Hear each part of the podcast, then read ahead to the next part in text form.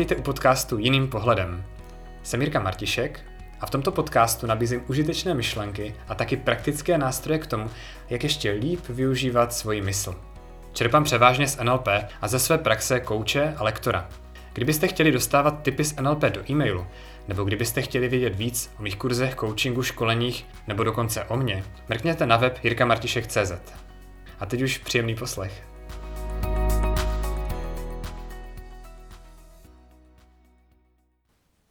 Vítejte u první epizody podcastu Jiným pohledem. Tento podcast jsem začal dělat proto, že věřím, že kvalita našeho života se odvíjí od toho, jak prožíváme jednotlivé dny a jednotlivé okamžiky. Když se cítíme líp, děláme lepší rozhodnutí a máme lepší výsledky.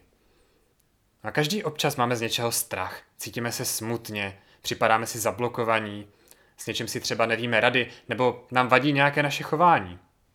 Dobrá zpráva je, že ve většině případů si můžeme pomoct sami. Je jenom potřeba vědět jak. Existují hodně účinné techniky a principy, které ale většina lidí nezná. A pak jsou přesvědčení, že si sami pomoct nemůžou. Že jsou prostě takový. I když jim to třeba nevyhovuje. Nebo jsou přesvědčení, že změna musí trvat dlouho. Cílem tohoto podcastu je předat vám některé účinné techniky a principy, abyste si právě dokázali pomoct sami, když to zrovna potřebujete. Bude to pravděpodobně dost jiné, než co jste zatím slyšeli nebo četli ohledně práce s lidskou psychikou nebo takzvaného osobního rozvoje. A proto jsem taky tento podcast nazval jiným pohledem. Vycházím převážně z NLP, neurolingvistického programování, což je zjednodušeně řečeno sada principů a postupů pro efektivní změnu v našem myšlení. Už roky využívám NLP na sobě i pro pomoc druhým. A nástroje z NLP mi přijdou natolik efektivní, že je škoda, že je nezná víc lidí. A tímto podcastem bych to právě chtěl změnit. Protože když už máme jednou ten mozek, tak by bylo super využívat ho co nejlíp. Každopádně, kolik si z toho odnesete, to je samozřejmě na vás. Já vám můžu předat myšlenky a techniky, jak pracovat s emocemi, jak se zbavit strachu nebo překonat nervozitu nebo se nestresovat.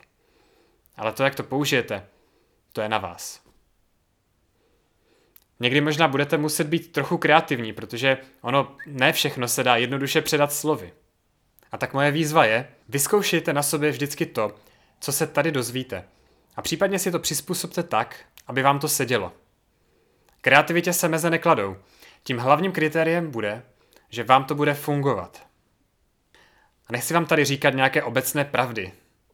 Budu vám povídat o tom, jak věci fungují mně, nebo jak se na to dívá NLP. A vy si to vyzkoušejte a uvidíte sami. Naprosto zásadní je praxe.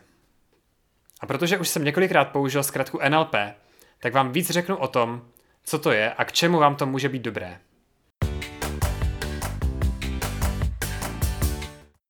Pod zkratkou NLP se skrývá neurolingvistické programování, což je neúplně vhodně zvolený název pro podle mě skvělou věc. Je to zjednodušeně řečeno sada principů a technik pro efektivní změnu myšlení a chování. Mohli bychom říct, že to je programování mysli.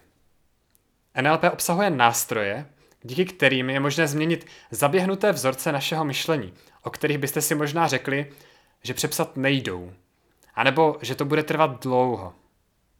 Já osobně jsem zatím nepoznal účinnější systém práce s lidskou psychikou, než je NLP.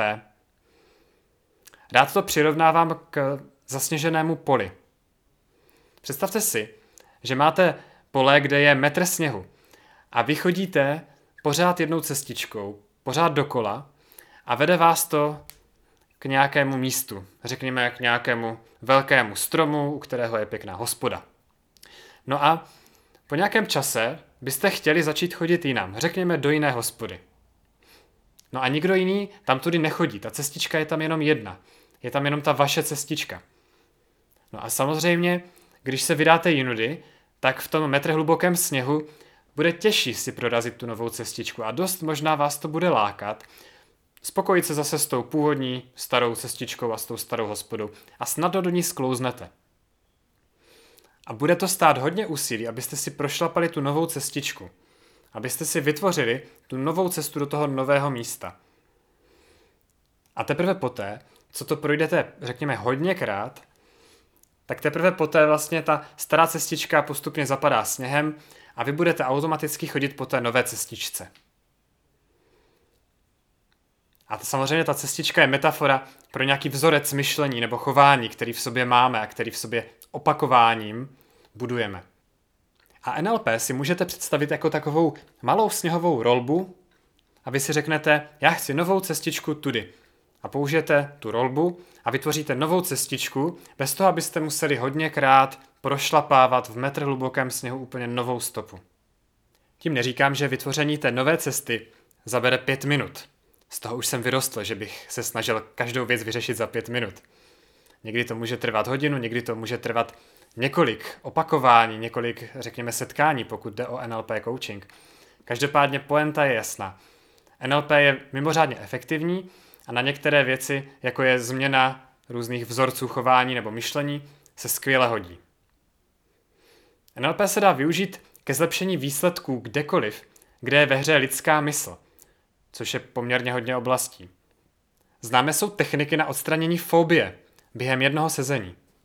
Stejně tak se dá NLP použít ke zvýšení sebevědomí a zlepšení vnímání sebe sama. Hodně se taky zaměřuje na to, jak se aktuálně cítíme, emoční stav nebo anglicky state. A jak ho změnit doslova během několika vteřin. To znamená, jak se můžete doslova během několika vteřin cítit úplně jinak, líp. Taky se dá NLP využít dobře k tomu, abyste si osvojili nový návyk nebo abyste odstranili nežádoucí návyk. A taky obsahuje celou řadu jazykových technik pro účinnější komunikaci. Ty principy a techniky jsou obecné a nejsou vstažené k nějaké konkrétní oblasti. Je to prostě taková sada nářadí, se kterou můžete opravit nebo vyrobit spoustu nejrůznějších věcí. Pro přiblížení toho, co NLP vlastně je, vám řeknu, jak to vůbec vzniklo. Mně totiž přijde ten příběh fascinující. 70. letech dva muži, John Grinder a Richard Bandler, pozorovali práci nejúspěšnějších terapeutů své doby. Začali konkrétně u Frice Perlse, což je zakladatel gestalt terapie. Pokračovali u Virginie Satir, to byla terapeutka hodně známá v oboru rodinné terapie. A potom se kromě dalších dostali taky k Miltonu Eriksonovi, do dneška velice uznávanému hypnoterapeutovi. Grinder s Bandlerem pozorovali, co tito terapeuti dělají při svých sezeních s klienty a potom to napodobovali na svých klientech. Jakkoliv hrozně to možná zní. Oni se od těch terapeutů učili nápodobou, podobně jako se malé děti učí od rodičů. Takže poslouchali, dívali se a potom napodobovali to, co slyšeli a viděli. A pozorovali, jaké s tím mají výsledky u těch svých klientů. A opakovali to tak dlouho a přizpůsobovali to, co dělají tak dlouho, dokud se svými klienty nedostávali podobné výsledky v podobném čase jako ti terapeuti. A když jim to začalo fungovat, tak začali vypouštět jednotlivé prvky z toho, co dělají a zkoumali, jestli to bude pořád fungovat. No a bez některých věcí to fungovalo a bez některých to nefungovalo. Můj oblíbený příklad je, když takhle Grinder s Bandlerem napodobovali Miltona Eriksona, který tou dobou už byl na vozíčku a podebíral si hlavu jednou rukou a mluvil takovým hlubokým, pomalým, hypnotickým hlasem. A když Grinder s Bandlerem taky mluvili s těmi svými klienty tímto hlasem a podpírali si hlavu jednou rukou a dělali samozřejmě spoustu dalších věcí, podobně jako Erikson, tak jim to počase začalo fungovat. Potom zkusili odebrat tu ruku, aby si pořád nepodpírali hlavu. A pořád jim to fungovalo. Potom zkusili mluvit jiným hlasem, ne tím hlubokým, hypnotickým, ale jiným, takovým civilním. No a to jim nefungovalo. Zjistili, že ten hlas je tam důležitý. A tímhle způsobem se dostali postupně na dřeň. Dokázali vypustit tu omáčku a to nutné, co tam bylo, tak tam nechat. A dokázali to potom popsat v takové formě, že byli schopni to předávat dál svým studentům. Ti studenti potom pracovali se svými vlastními klienty s použitím těchto postupů. A když měli stejné výsledky, nebo podobné výsledky v podobném čase, jako ti původní terapeuti, tak to znamenalo, že ty popisy jsou dostatečně dobré, dostatečně dobře popisují to, co ti původní terapeuti dělali. Díky tomu se vlastně studenti k těm podobným výsledkům dostali. No a takhle postupně vznikalo NLP. Je to vlastně sbírka principů a postupů, které byly původně vzaté od těch terapeutů a rozšířené od další postupy od dalších lidí, kteří byli úspěšní v komunikaci nebo v práci s lidskou myslí. Ono by se dalo říct, že NLP je metodika pro napodobování úspěchu. Vzít úspěšné chování nebo myšlení nějakého v uvozovkách génia a popsání do srozumitelných postupů, které se dají předat dál. O několik desítek let později jsem se k NLP dostal i já. Konečně. Začalo to mým narozením. Ale to raději přeskočíme. Chci vám říct, že na střední škole jsem byl, řekněme, introvertní. Nezůstával jsem se spolužáky po vyučování v šatně, spíš jsem chodil domů a učil se programovat weby. A tato záliba mě přivedla až na Matfiz. A při studiu na Matfizu jsem přemýšlel, jak být efektivnější, produktivnější, ale zároveň jak mít lepší vztahy s lidmi. Jak se s nás seznamovat. Začal jsem číst spoustu knížek a blogů o osobním rozvoji. A sem tam někde se objevila zmínka o něčem, čemu se říká NLP. A jsem pořád nevěděl, co to přesně je. Vypadalo to, že to nikdo neumí dobře vysvětlit. Až jednou jsem dostal doporučení od dvou lidí nezávisle na sobě na stejný NLP výcvik. Tak jsem si jako typický matfizák řekl, hm, to nemůže být náhoda. Přihlásil jsem se a opravdu to bylo jedno z mých nejlepších rozhodnutí v životě. Bez přehánění. Ono totiž ten výcvik byl dvakrát šest dní a já jsem na konci každého dne měl hlavu pocitově tak třikrát větší. Tolik zajímavých informací jsem se tam dozvídal, tolik nových pohledů na svět, tolik nástrojů. A myslím, že ten okamžik, kdy jsem se rozhodl, že se NLPčku budu věnovat naplno, řekněme profesionálně, přišel v okamžiku, kdy jsem měl udělat jednu techniku podle skript a podle ukázky lektorky. Nic víc jsem neměl. Byl jsem ve dvojici s mladou ženou, která říkala, že nesnáší umývání nádobí.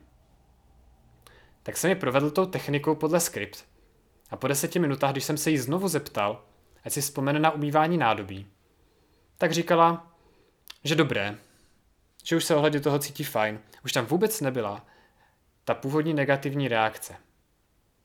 Tak jsem si říkal, hm, to je super, tak to vypadá, že to docela funguje. No a potom přišla další den ráno a nadšeně povídala o tom, jak umývala nádobí a snad poprvé v životě si to užila.